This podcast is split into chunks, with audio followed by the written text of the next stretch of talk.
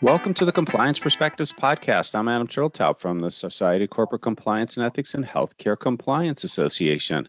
Joining us today from the greater Washington, D.C. area, we have two guests. We have Mark Ogunsusi, who is uh, associate at Powers, Pyle, Sutter, and Verville, and also Peggy Tighe, who's a principal there. Uh, first, Peggy, Mark, thank you for taking the time to talk to us today. Thank Thanks, you. Adam. Yeah, thanks for having us. Oh, my pleasure. And we're going to be diving today into 340B pricing. And I think it would be good if you could give an overview of what the 340B drug pricing program is. Definitely. So I'm a pharmacist and a lawyer at Powers Law Firm. We're the largest 340B drug pricing practice group in the nation. We're deeply involved with the 340B program. The 340B program is a drug pricing program um, for safety net providers, uh, critical hospitals and uh, covered entities such as federally qualified health centers and other grantees, Ryan White clinics, STD clinics, that serve as the backbone of the nation's healthcare safety net. And so what the 340B drug pricing program is, it allows these critical safety net providers to purchase at a discount covered outpatient drugs. That's FDA approved prescription drugs um, that are manufactured by drug manufacturers that agree to participate in the program by signing a pharmaceutical pricing agreement.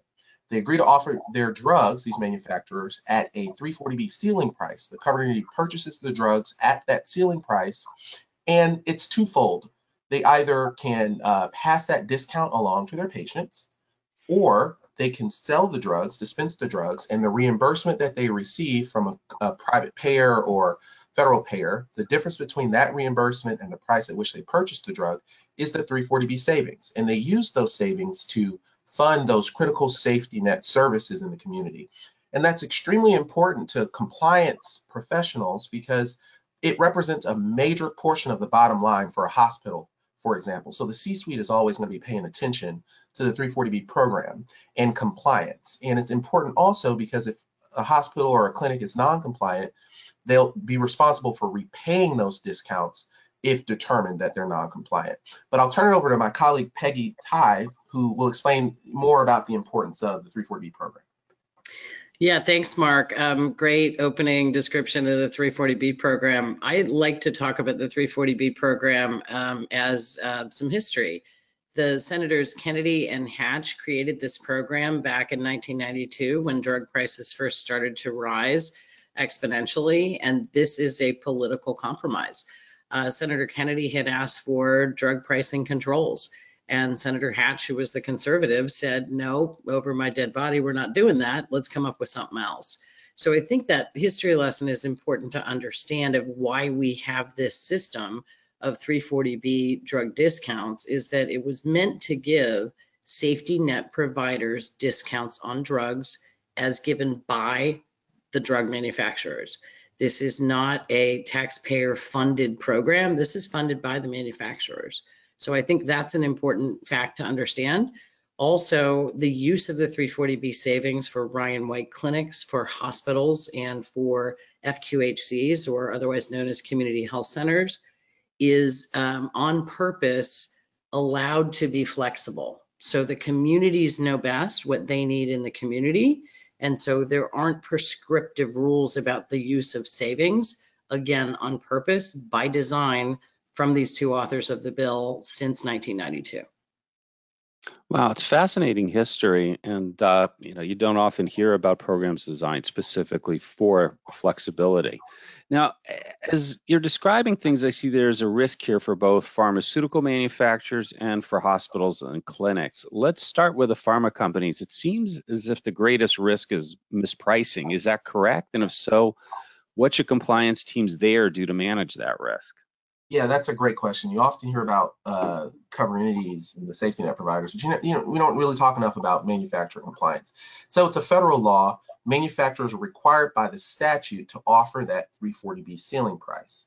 Uh, and in exchange, their drugs are reimbursed under Medicare Part B and Medicaid, which is a massive market for their products. So the, the, the chief compliance concern for a manufacturer is not overcharging covered entities. They have to calculate their ceiling price, which is a complex calculation. We can save that for another time, but they report their pricing uh, quarterly to the government, to HRSA, the Healthcare Re Healthcare Resources and Service Administration, which administers the 340B program. They have to ensure that their ceiling price data is accurate and that they're not overcharging covered entities. If they do overcharge entities and it's knowing and intentional, manufacturers may be subject to civil monetary penalties, which is excessive. It could be like $5,000 per instance of overcharge each time, each transaction.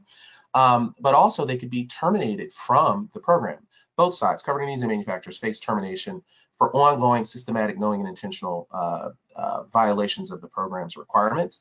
And if they're terminated from the program, that's a nuclear option. They lose reimbursement for their drugs under Medicare and Medicaid, which is major. So the key uh, compliance area for a manufacturer is ensuring that they're offering their drugs at the ceiling price to covered entities. Yeah, Mark has lots of other uh, compliance um, issues and ideas he can talk about for manufacturers. Um, there's also the ceiling price and civil monetary penalties that are attached to um, misbehavior or wrong behavior on the part of manufacturers in the 340B program. And there are other ways, the commensurate ways, if you will, for the safety net if they're not properly following the law, the rules, and the guidance. So compliance is incredibly important in the 340B program. Yeah, it certainly sounds like there's a lot of risk there. Now, for hospitals and clinics, what should they be doing to ensure that these discounted uh, drugs get to the right patients? Yeah, so that is a very interesting question. Ensuring that the discounted drugs get to the right patient. So that's sounds like it sounds in the statutory diversion prohibition, um, which is found directly in the 340 statute and it prohibits those safety net providers from transferring drugs that were purchased under, with, at, under the 340B program to a person, any person other than the patient of the healthcare provider. So for example, a hospital um, has to look at what qualifies as the hospital's patient. And, you know, interestingly, the statute only mentions patient there, doesn't explain what a patient is. So in 1996, HRSA issued guidance with a three-part definition of what, of what constitutes a patient, and hospitals, uh, clinics uh, should look at that guidance and incorporate that into their policies and procedures. Um, so the three-part guidance is uh, they have to the, the, the, healthcare provider has to maintain um, auditable records of the uh, services the healthcare provided to an individual. That's the records maintenance test. Has to be professional care. Uh, that means a professional at the healthcare provider uh, has to provide services such that responsibility for care remains with the healthcare provider. So some professional doesn't have to be a prescriber. It could be a nurse or it could be even um, a social worker has to provide services um, to that individual um, and ma maintain records of that service. And then the third requirement, which is only for grantees, is that the services have to be within the scope of, of the grant. Or, uh, so for a federally qualified health center, for example, a Section 330 grant um, primarily is going to list primary care services. So the services have to be provided within the scope of that grant, primary care services.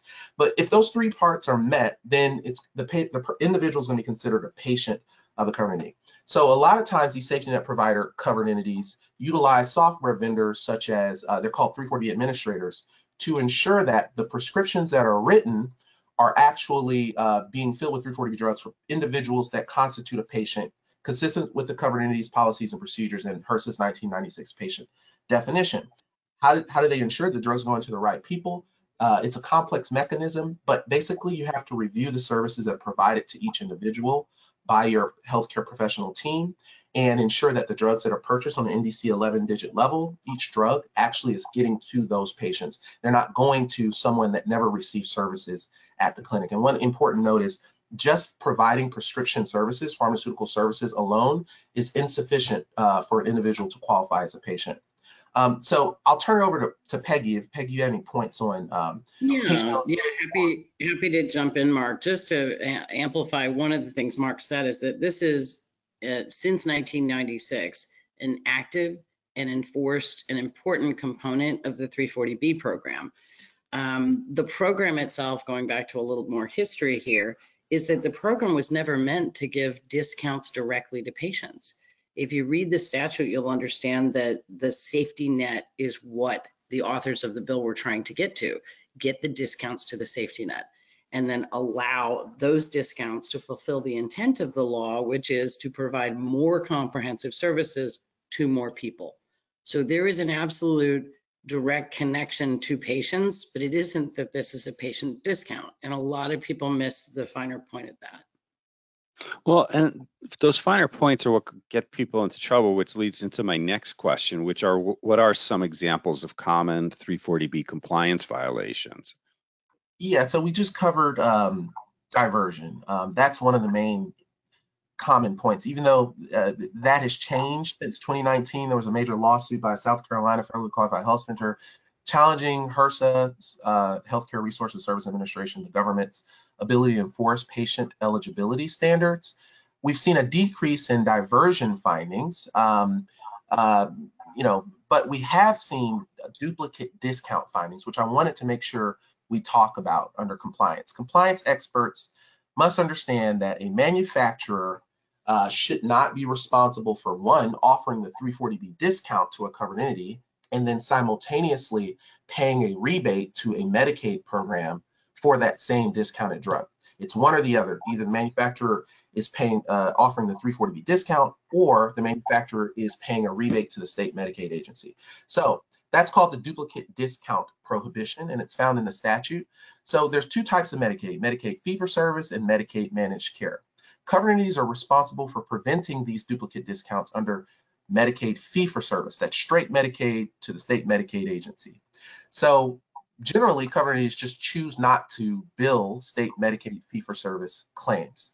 But you, if they do choose to bill, they have to list their information in what we call a Medicaid exclusion file, which is maintained by the government, and it indicates that they're that the covered entity safety net provider will be billing Medicaid fee-for-service. A common compliance area is not properly filling out the Medicaid exclusion file and simultaneously billing Medicaid fee-for-service. The Medicaid exclusion file requires information such as the state Medicaid ID number, um, the states to which you're billing Medicaid, uh, provider NPI, things of that nature. So filling out and properly filling out the Medicaid exclusion file is one way to prevent duplicate discounts because it notifies that you will be billing Medicaid fee for service. Another uh, common area of uh, concern with respect to diversion is when you have these virtual inventories, which mixes 340B inventory with other inventories, over purchasing 340B inventory means that some 340B drugs are going to go to ineligible patients. So we call it over replenishment or over purchasing that is a diversion prohibition. And you violate the, diver the diversion prohibition by over purchasing 340B drugs.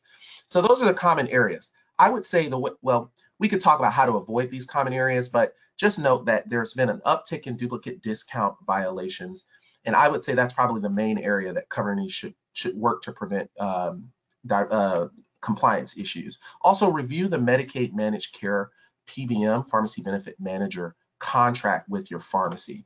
It has requirements, although HRSA doesn't enforce or doesn't have the authority to enforce those requirements, the Medicaid managed care organization may come back and audit your pharmacy and recoup. So you want to look at those contracts and, and, and oversee your pharmacy to make sure they're complying with Medicaid managed care organization contracts to prevent duplicate discounts. Oh, and it sounds like the uh, impact there would be terrifically large to try and uh, swallow for an organization. Well, um, Peggy, Mark, thank you both for sharing all these insights with us. Uh, I want to thank all of you for taking the time to listen. I'm Adam Turteltaub from SCCE and HCCA. I hope we're able to expand your compliance perspective.